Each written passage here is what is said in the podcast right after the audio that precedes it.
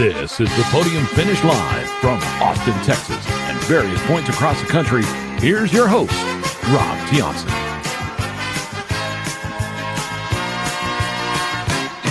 And a good day to all of you out there listening to us on Apple Podcasts, Spotify, Stitcher, or whatever podcasting platform you're listening to.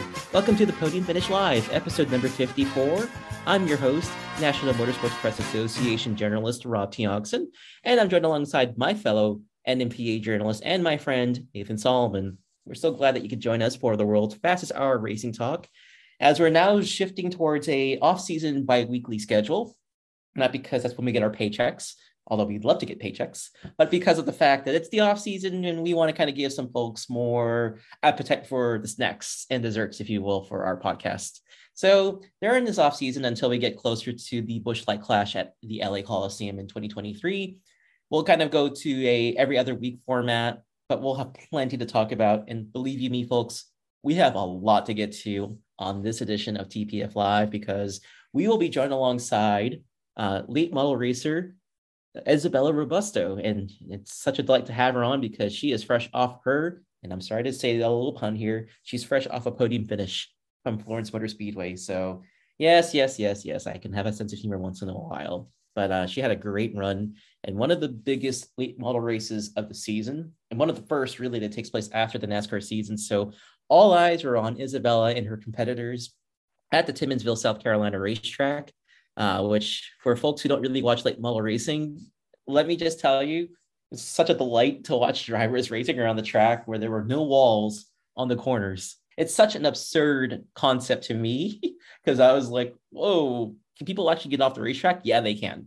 But Isabella kept all four wheels on the asphalt, and she did more than that. She had one of the most solid races I've ever seen anyone have in a late model car, and I'm really excited to see what she'll say here, and she'll be joining us for putting perspectives specifically for the last topic. And if you can't put two and two together about why I'm saying that, just stay tuned.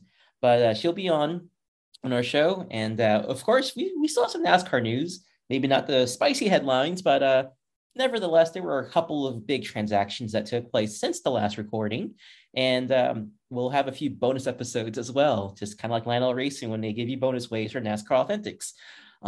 So yeah, before we get to the show, why don't we hear from our sponsor, Spoiler Diecast. Hey race fans, are you in the hunt for the latest and greatest in NASCAR collectibles from Lionel Racing or sprint cars from Acme Diecast? Head on over to spoilerdiecast.com.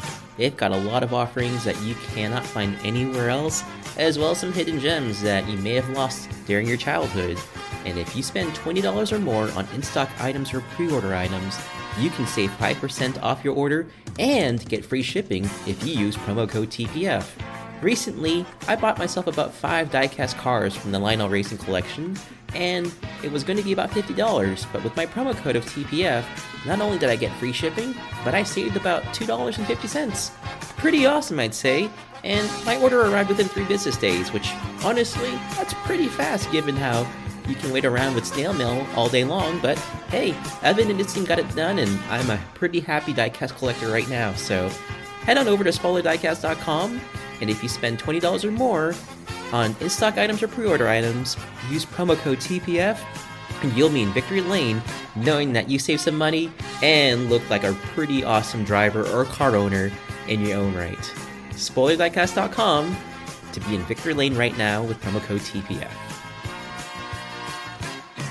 Oh, and folks, by the way, with Spoiler Diecast, they have a pretty cool promotion that's going on because, as you know, it's Thanksgiving week, so I would be remiss if we didn't say happy Thanksgiving to all of you out there who are listening to us and have supported the show all season long. I hope all of you have some great meals, enjoy some time with family and friends.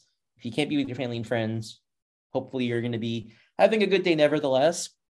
But SpoilerDiecast.com will have a pretty cool Black Friday sale in which you can buy one item and get the other for half off. There will be no code needed, and this applies to all cars of all scales. And the sale takes place actually when we drop this podcast on Wednesday. So as of this recording, you can listen to the show and go shopping online until Monday, just before midnight East Coast time. This promotion last while supplies are around. So Evan and his team are probably going to be emptying their warehouse quite a bit because of Black Friday sales. I know for myself, I might be doing a little bit of perusing on there. So spoilerdiecast.com for all the latest and greatest and Black Friday specials in NASCAR racing. Now let's go bring in Nathan Solomon, who is not having to shovel all the snow that happened in Buffalo, because even though upstate New York got slammed by some snowstorms, he was one of the lucky few who emerged unscathed, relatively speaking. So Nathan, how are you doing today?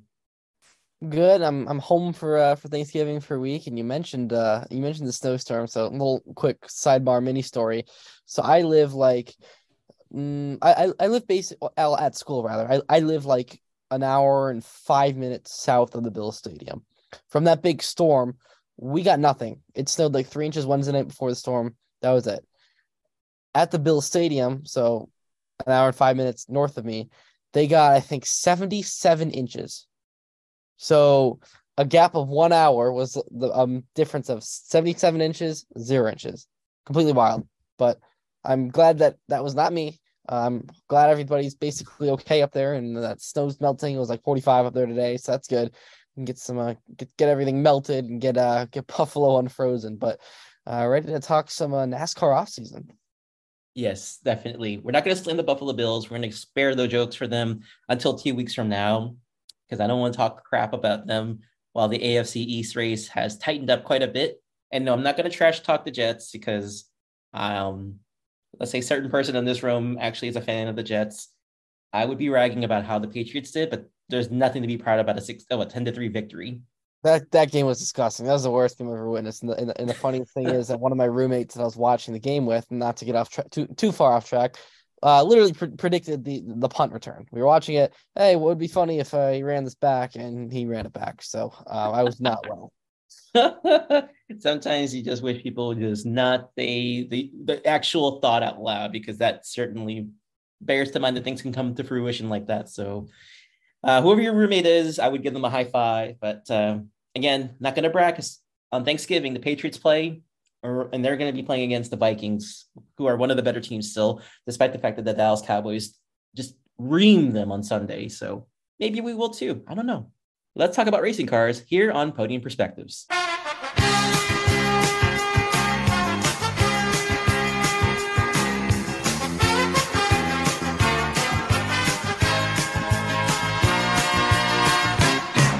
Now for our first topic, this is a pretty cool one, because I think Nathan and I have been foreshadowing this moment really since his interview with Preece during the Dover race weekend.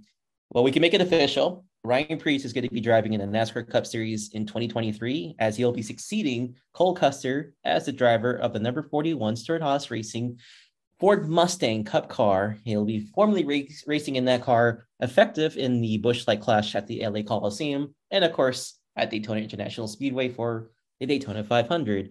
Nevertheless, this is a pretty awesome move for Preece, who gambled on himself, kind of like what Matt DiBenedetto did, but in this case here, Preece is going to get a huge upgrade, going from a reserve driver who had occasional starts with Ricker Racing and the Truck Series to now being in one of the more coveted rides in Cup racing. When I say coveted, I mean Stewart-Haas Racing kind of turned the corner late last year. Well, we're getting close to 2023, folks. But Preece has a great ride for next season. I mean, Nathan, you've been calling it really since the beginning of this podcast, but how awesome is this opportunity for Preece when it comes to his showcasing his talents in next season? Well, I'll correct you a little bit, because I was calling that he would take over the 10 car. I didn't think he'd take over the 41 car, because I mean, at that point, Almirola was still planning to retire, and then kind of like mid-year, there's all of a sudden this speculation like, oh man, Almirola's probably going to come back. And then, like, where does everybody fit in here? Does Preece? I mean, Preece would take over the 41, right? But yeah, I guess he is, right? So really, the number 2 or number 3 guy at Stewart-Haas is Joe Custer, and that's Cole Custer's father. So they decided to take Cole out of the car. He's going to be in the Xfinity Series now in 2023, and they're putting Ryan Preece in. And that's a little surprising in my opinion. I envision Cole Custer staying there, especially because he only won. I mean, he won 2 years ago. I mean, outside of that win, I know he's been pretty terrible, but I figured maybe they give him one more year, but I know Tony wanted to give Ryan Preece an opportunity. He really, liked his story of kind of being a guy that didn't come up with a whole lot of funding and coming up from the modified ranks like that, and the way kind of things ended over with JTG Doherty. Tony wanted to give him a chance. I know Gene Haas wanted to stick with Cole Custer, and that report kind of came out towards the middle of the playoffs. But Tony got his way, and Ryan Preece will be in that car, and I don't think that's going to be any worse than Cole Custer being in the car. I mean, again, Cole Custer, outside of that win at Kentucky, did not have the results. I mean, he really struggled these last 2 years, even with the next gen car. Really, he was not making any strides with it. I think he had a couple decent runs there towards the end, but now Ryan Preece gets his opportunity. I mean, he's won two truck races in the last 2 years, each coming at Nashville Superspeedway. He finished the year, I think, with like six straight top six finishes or something, or top four finishes in the truck series. I know he only got about half the season with David Gilliland Racing, now rebranded to Tricon Garage, but he for the most part, he really took advantage of it. I know he had a couple there's like that run-in with Hocevar at Charlotte, and a couple times where he had issues, but otherwise he stayed pretty consistent. So now is in his best opportunity he's ever had at the NASCAR level. Did a couple races with the next gen car last year, has been in the simulator a lot, has done a lot of that testing. So I think it'll be a pretty seamless transition for him. Obviously knows how to race in the Cup Series. These guys aren't new for him. So there's definitely expectations for him to go out and have success right away. So I think he has the potential to go and get a victory. So definitely be something to watch. And then for Cole Custer, obviously sliding back down to the Xfinity Series, he immediately becomes, in my opinion, the lead contender right now for the Xfinity Series championship. I mean, if he goes down there and wins 8 times, that would not surprise me whatsoever. And there's still a lot of question marks remaining in the Xfinity Series. We don't really know the whole picture. Like, we kind of know colleagues deal right now. And honestly, for the top teams, I mean, I'm just trying to think here. That's kind of it for the top. Well, JRM, we know colleague and JRM's intentions for 2023. We don't know Joe Gibbs Racing, and that's kind of a big addition to that picture. So once we kind of get an idea what JGR is looking like, and then if someone like Penske were able to come back and field an entry, because I know they still have their points, I know they still have their equipment, or if Stewart-Haas adds a third entry or something, then we'll definitely have a new mix of drivers in contention for the Xfinity Series championship. But right now, Cole Custer, I think, is the definite favorite right now. Well, there's going to be a lot of questions to be answered during now to about, I would say, late January as far as the Xfinity Series pictures is concerned. I mean, Cole Custer certainly is going to be one of the championship favorites. In Stewart-Haas equipment in the Xfinity Series, we saw what he did in 2019 against Tyler Reddick in that Homestead finale, that was a thriller to watch, and I still get chills up my hair and my arms about that. But it'll be interesting because we don't know the future about Haley Deegan in NASCAR as of yet.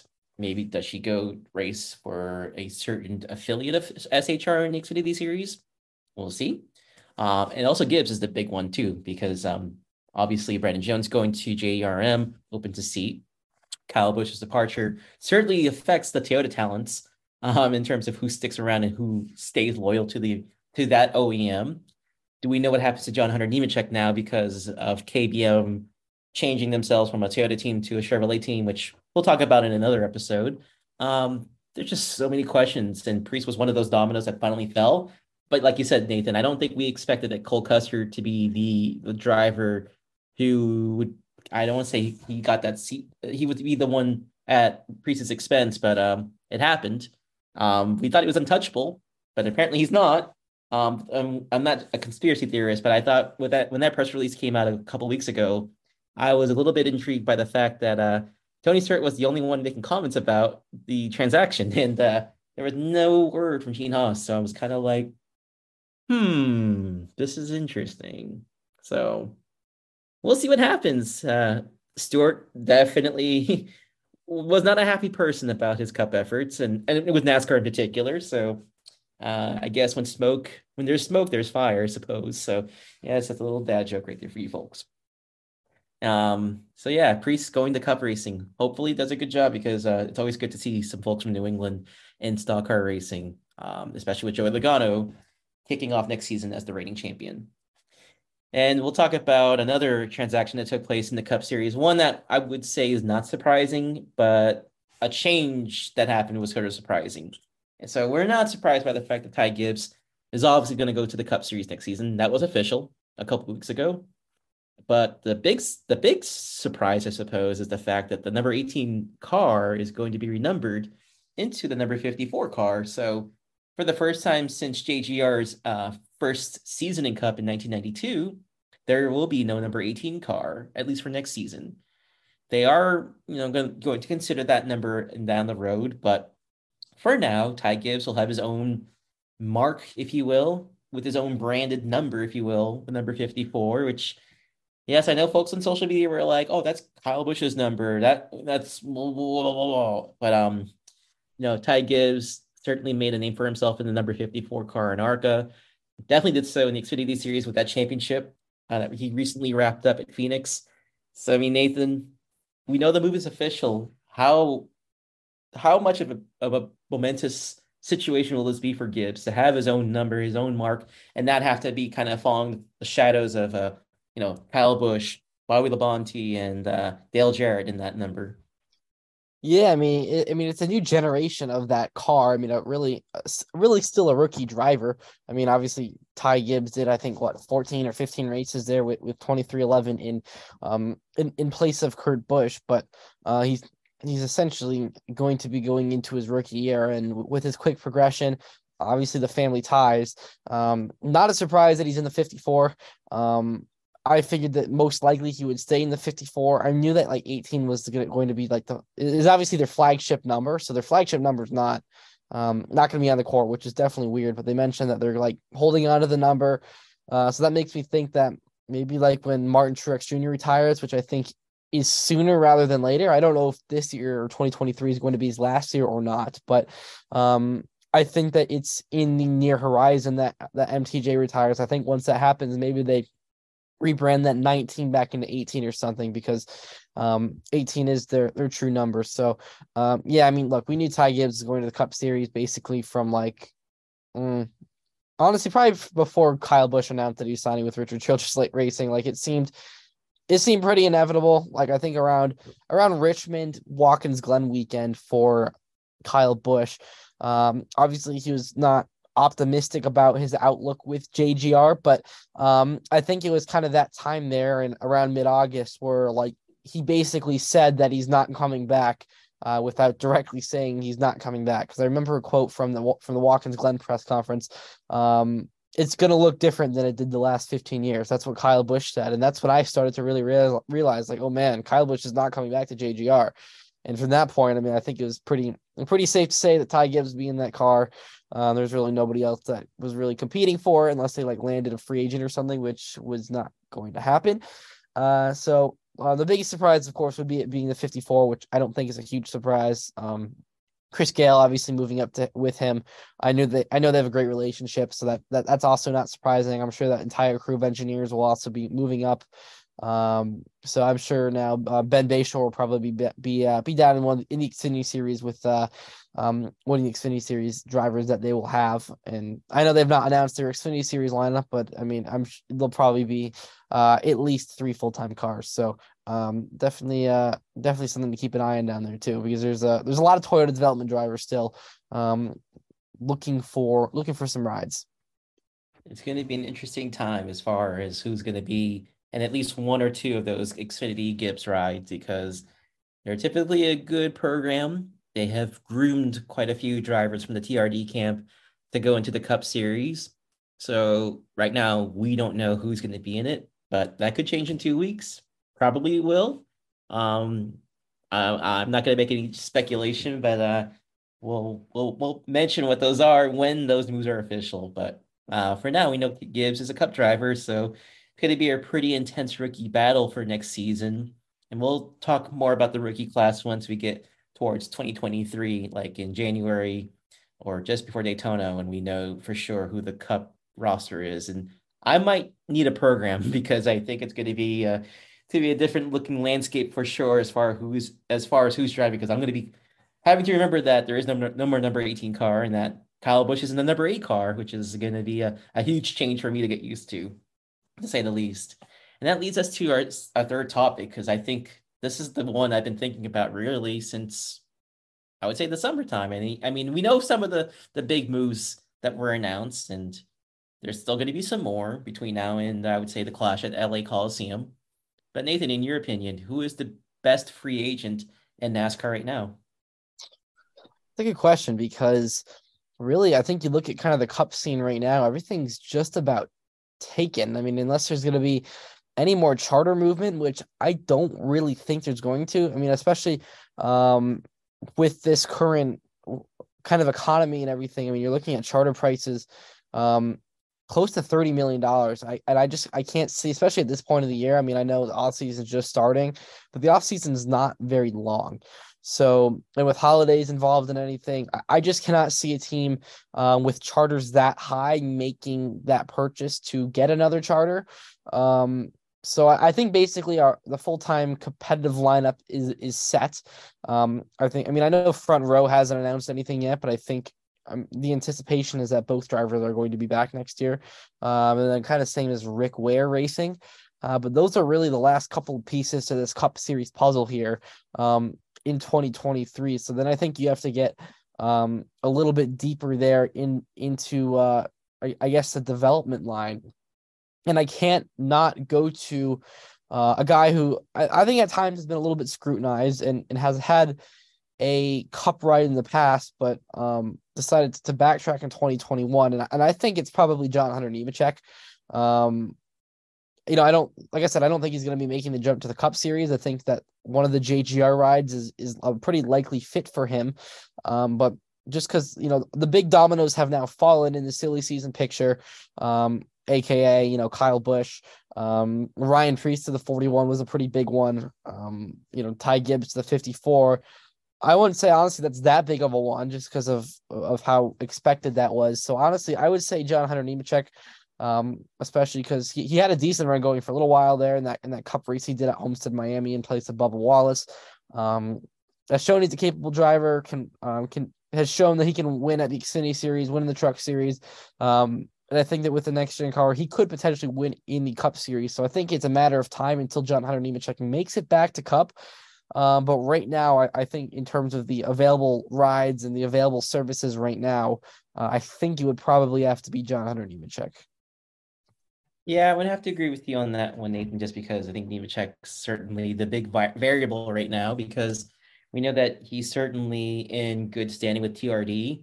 He showcased what he could do as a contender in the Truck Series, in the Xfinity Series, and did a pretty decent job in that emergency start at Homestead for 2311 Racing. So I certainly think he's definitely going to graduate from the Truck Series. It's just a matter if Gibbs is going to put him in one of their Xfinity rides, or like you said, is there going to be a late second move in the Cup Series, which, hey, it could happen because this is the Cup Series. Weird things have happened lately as far as like emerging car owners, because I don't think any of us in late 2020 imagined Michael Jordan having his own team, and then all of a sudden Pitbull joining the picture a few moments later. So I mean, between now and early February, anything could happen. Someone could win $1 billion in the Mega Million or Mega Big Bucks, whatever that thing is called, and they couldn't make their own Cup team. Just don't be like that guy Joe Dennett and spend your money and lose it all in the Truck Series, because that would be a bummer. But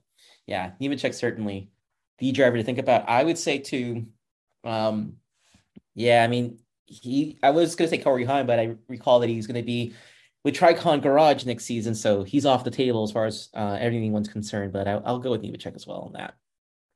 And then for our last topic, we're going to turn it to Isabella Robusto, who's been sitting here patiently because we're going to hear from her about a certain race, because we're talking about her for the fourth topic, and that would be, of course, about last Saturday's South Carolina 400, which for folks like me who haven't seen late model racing in quite some time, that was a dandy to watch from home. Even better in Timmonsville, South Carolina, because Isabella Robusto got a podium finish. And that's not the reason why she's on the show, folks. I promise you.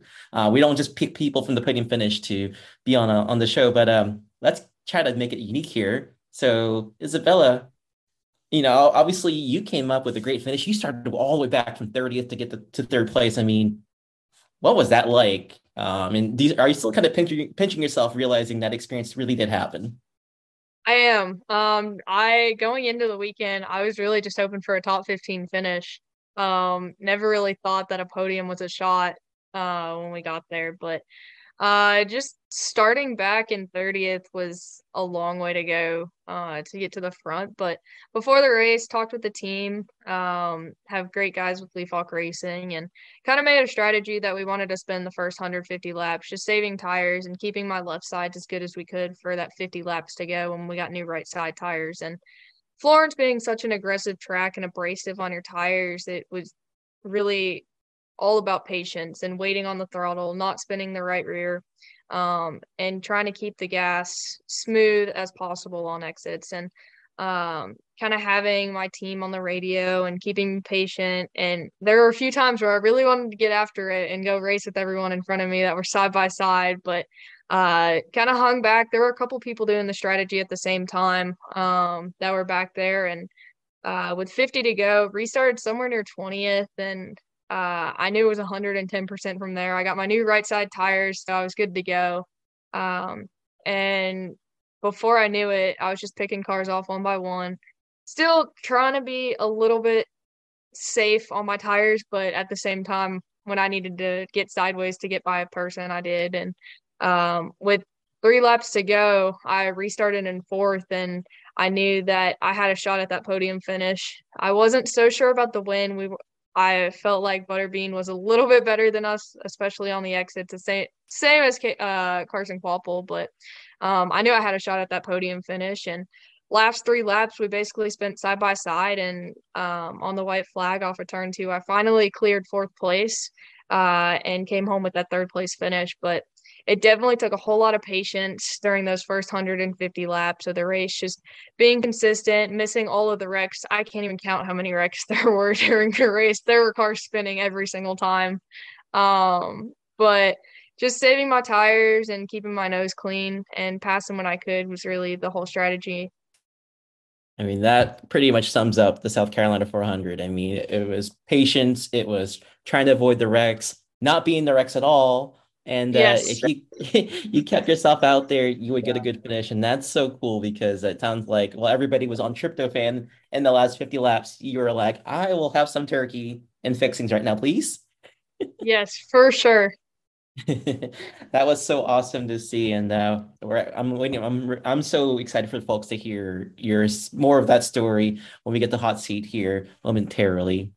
And with that, folks, that is Podium Perspectives. What do you think of our opinions on this particular segment? Did you agree, disagree? Do you have a suggested topic you'd like us to talk about next time? Well, let us know. Tweet to that guy, Nathan Solomon, at nsolly02. I'm at Rob Tiongson. And our main Twitter handle is at the Podium Finish. So with that, folks, let's move on over to the hot seat with Isabella Robusto.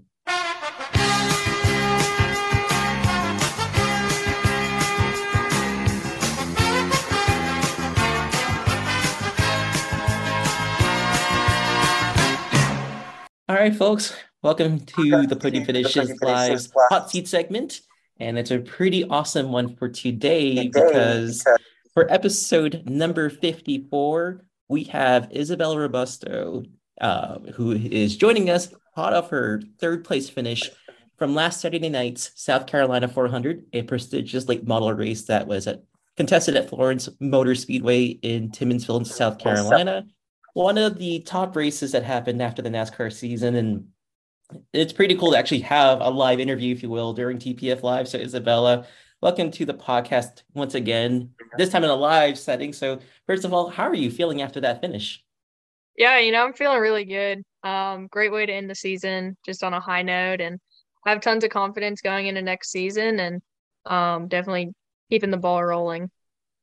I mean, that's basically what you've been doing all season long and with Leaf Hawk's team. And I have to say, when you made the announcement about going to Leaf Hawk's team, I was like, yeah, because I covered late model racing for 3 years and being a PR specialist for Peyton Sellers Racing Team, specifically with Natalie Sather and Jillian Landa, our Leaf Hawk's team kicked our, you know what, all the time. So I was like, yeah, you're in a good situation. So let me ask you, when you made that announcement and it became official, I mean, how huge was it for you, given what you were doing with Rev Racing and now with one of the best teams in late model racing?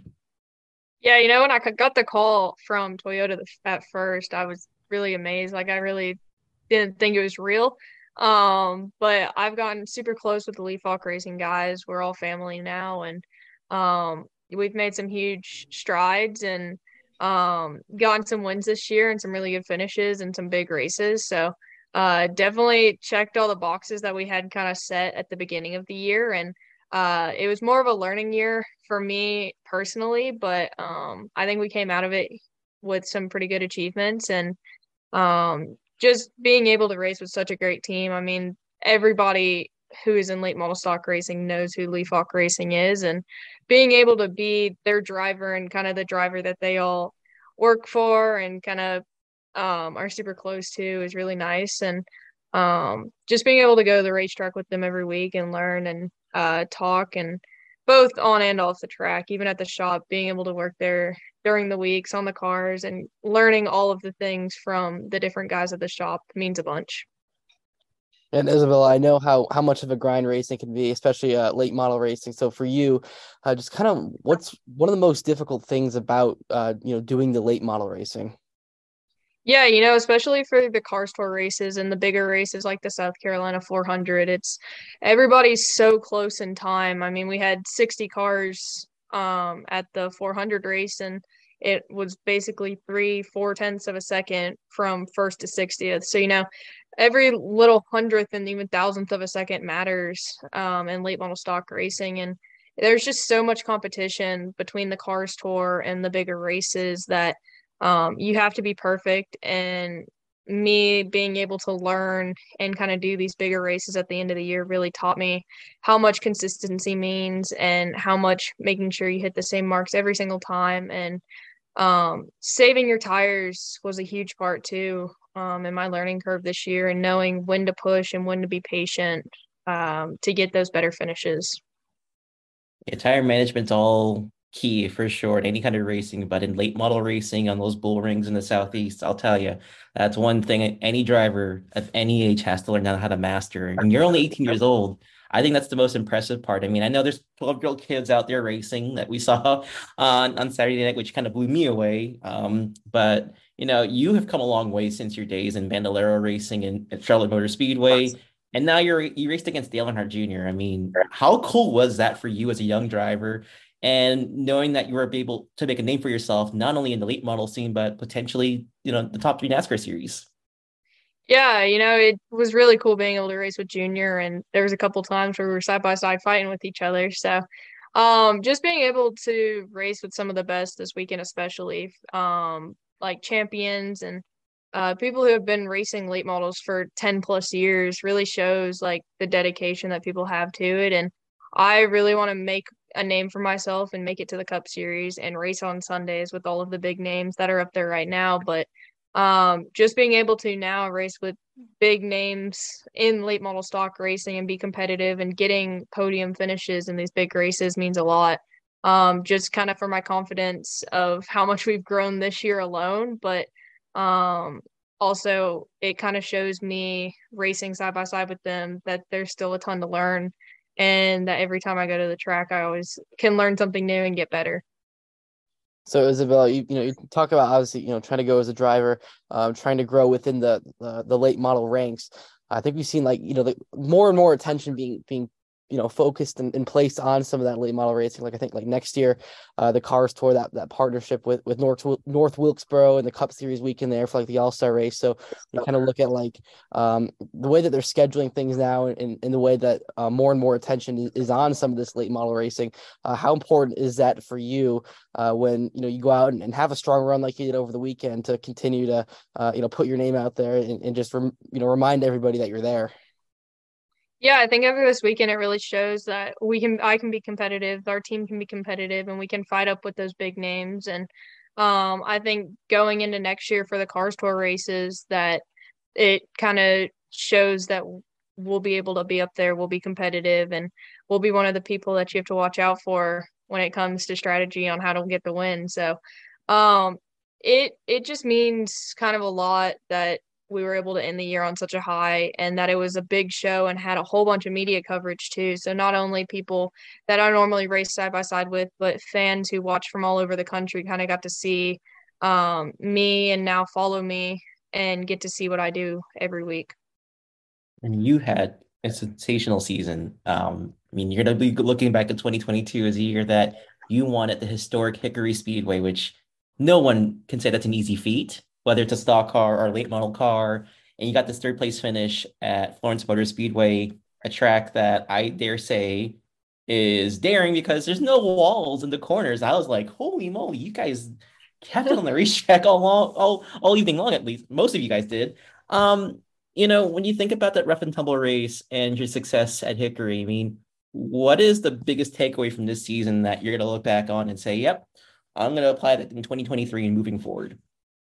Yeah, you know, I raced Hickory for 2 years and wasn't able to get a win, and was super close until a few weeks ago when I finally picked it up there. But kind of the same thing with Tri-County, just was so close so many times and was able to get it done earlier this year. And as well as Florence, I haven't really raced her that much, but just being able to come out with a really good finish in a big race was good. But I think the main thing that I've kind of taken away from this year, or I will take away going into next year, is patience, because it's not always that you need to go 110% for the first part of the races. It's more, you need to be able to save tires. You need to know when to make the passes.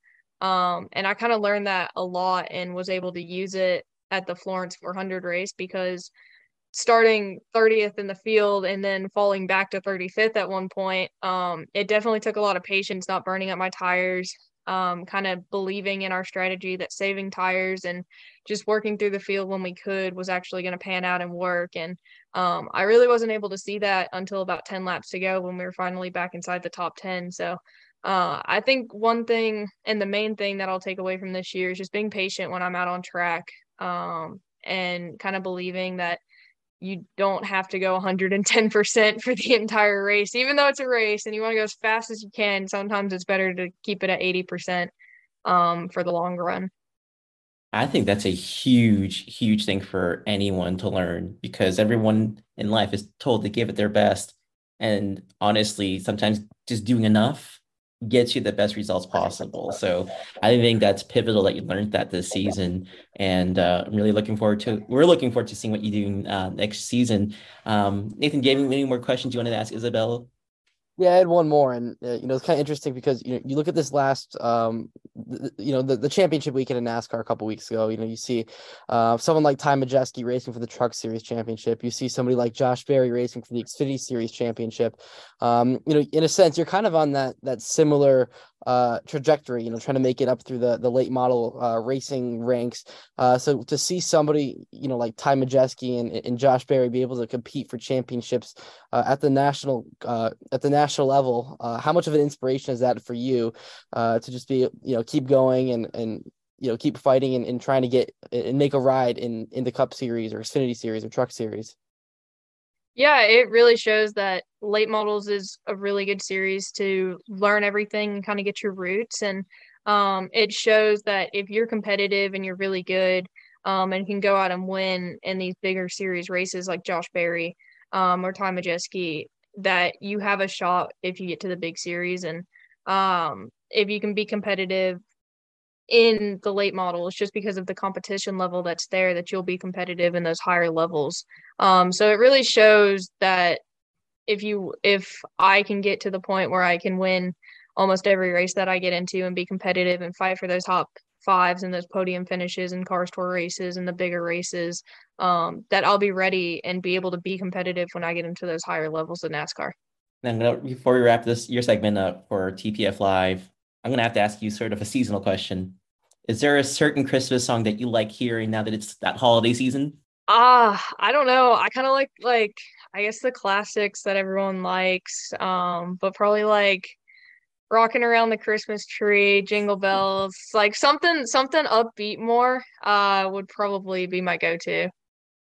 Well, there you go, folks. Isabella Robusto does not hate Christmas music. So you bah humbugs out there, get into the spirit of the season. This is the best time of the year, in my opinion. And yes, I know we're a little too old for Santa, but I hope you get some great presents for next season, because we were looking forward to having you back on quite a few more times on TPF Live. So did you want to say anything else to the fans at home? You guys can follow along. I know racing season's kind of dying off right here, but I'll be posting all about what I'm doing next year and what I'm doing throughout the off season on all my socials. So it's just Isabella Robusto on Instagram, Facebook, and Twitter. And you guys can follow along on there.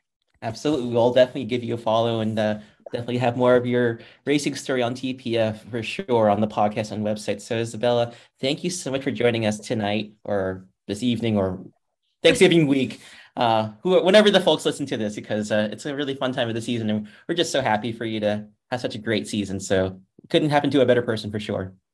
Thank you. Thanks for having me. Yeah, you've got it. That was Isabella Robusto, late model competitor for Leaf Hawk's team in the car series, as well as the NASCAR late model ranks down in the Southeast. If you want to learn more about Isabella, I'm sure we're going to have more stories about her on TPF. And like she said, she's got some social media handles that you can check out, all of them being the same as Isabella Robusto. So congrats again to Isabella on her podium finish at Florence. And I'm sure we'll hear a lot about her into next season. And maybe she'll be one of those big free agents in NASCAR in a few years' time, as long as she keeps what she's doing up on the NASCAR scene. But with that, we're about almost out of time here for TPF Live episode number 54. I typically make this the time to talk about promoting content, which we will. I mean, first of all, let's give a big thanks to Tara Jones for all the hard work she's done for us. I guess I can finally say it. She's moving on to a new situation with Pit Pass Network. So I can safely say to the PPN folks, they have gained someone extremely, extremely brilliant and talented. And we're sorely missing her right now because she was basically the operator, if you will. She was like our Chloe, and we were like the folks in 24. Yeah, it's a kind of an obscure reference, but she was really that good. And we're certainly looking for a social media specialist, because I know she did the job of 5 different people. That's how talented she was to handle Instagram, Facebook, Twitter, all these scheduling apps that I myself am still trying to learn. That's why I have to be in grad school, folks. But Tara, thank you so much for all the great work you've done over the last 3 years. We're certainly missing you. And folks at home, if you are looking to join a quality outlet, I know Nathan and I and our team are certainly looking. So hit us up, as we say in the industry, hit us up. NSully02 for Nathan. I'm at Rob Tiongson. We want to hear from you. We need all the help we can get. Because I know Nathan and I are going to try to run the ship as efficiently as possible on the writing side of things, but we don't always have time to do social media. And we don't bite. We promise. We're two good, cool kids, I would say. And I would say the TPF team's pretty awesome. So if you are interested, just let us know, and we'll talk logistics with you afterwards. But otherwise, as far as content's concerned, Isabella's feature is going to be on between now and Thanksgiving weekend. But other than that, I'll have some surprise stories. I don't want to give it away like Nathan always says. That's his throwaway line. I'm going to say the same thing too. But mainly what I want to say, folks, is I'm looking forward to Thanksgiving. It's going to be a fun time. Might be a little colder than usual in Texas, but that's okay. It'll be fun being around family, and I hope you folks at home feel the same way too. And if you are not around family, hey, listen, in 2011, I didn't have family around other than my sister, and that was not easy. But I can tell you, if I got through it, you can too. So just keep in touch with your family and your friends. There's Zoom, there's phone calls you can do. A lot of things to feel you're connected still. So don't feel like you have to be alone on Thanksgiving. I know it's tough when the holiday seasons are like that. So just hang in there. Just be knowing that there's people out there that care about you and you know, want to have your time with you. So that's my little spiel right there. Nathan, do you have any content coming up? Any plans for Thanksgiving for the folks that are curious about what we do? Yeah, I'm just trying to get some typical off-season stuff done, some season review stuff. I'm trying to get a little bit of a Preece feature out there. I've been a little slow, been a little burnout from end of NASCAR season, end of semester. So hopefully I can kind of get that writing spark, spark back up here soon, so I can get some more content out, because I think all of us are feeling a little wear and tear from the off season, and that's pretty expected. So hopefully here with now that Thanksgiving's here, hopefully now I can get the right and brain back on track, if that makes sense. So hopefully you'll see a lot more off-season content coming from me too, and especially over break, but that's still a few weeks away. Well, we'll definitely get on all 5 gears here on TPF. 38 race schedules certainly will test anyone. And that's why we enjoy the off-season as much as we can. And for me, that means trying to get back to my long 5 to 8 mile walks when I can, so I can feel as refreshed and get some fresh air too. Because even if I'm not in the media center, I'm inside the house to do this, which is great. But it's nice to remember there's Mother Nature out there to enjoy. And last of all, I forgot, we're both going to be entering entries into the NMPA Writers Award, or the awards that are going to be taking place. I think early next month, we've got to get our stuff submitted. So maybe this podcast is going to be one of them. I don't know. I know Nathan and I are trying to narrow down and figure out, of the 54 that we've done in the last year, which one is going to be the top 3 that we want to submit. So yeah, we're going to get to work on that. And then I have my article entries to submit. Just formatting them is not fun, but we'll abide by contest rules, of course, and hope that TPF brings home some bacon, if you will. It'll be fun. So we'll see about that. So with that, folks, I will say one other thing before we wrap it up. We do have a bonus episode this week, so I won't give it away, but you'll have 2 times the fun of TPF Live this week, because I know, with being a bi-weekly format schedule, that means you're not going to hear from us as often. But for this week, I thought I'd do something a little fun. So stay tuned for that. I guess you could call it episode number 55, or episode 54A. We'll call it episode 54A, just to be fair. But yeah, check that out this week. But other than that, Nathan and Isabella, I really appreciate both of you taking time today. And as I said to the fans here who are listening, I hope both of you have a wonderful Thanksgiving, but of course, I always talk to both of you, so it's not like I'm not going to talk to you after this podcast is recorded, which will be weird if I don't. But anyways, thank you for your time, and for your fans at home, thank you so much for listening to our show. Yes, it is that time to go ahead and wrap up TPF Live episode number 54. So for Isabella Robusto and for Nathan Solomon, I'm your host, Rob Tiongson, saying thanks for listening to TPF Live, the world's fastest hour of racing talk. For previous episodes of TPF Live, you can check those out on Apple Podcasts, Spotify, Stitcher, or whatever podcasting platform you're listening to. And we'll be back in a couple of weeks, but for the bonus episode, just wait a couple of days or two, and we'll have a bonus episode for you all to check out. But until next time, as I always say, let's all get that checkered flag, or shall I say, let's all get that turkey. And until next time, so long, everyone.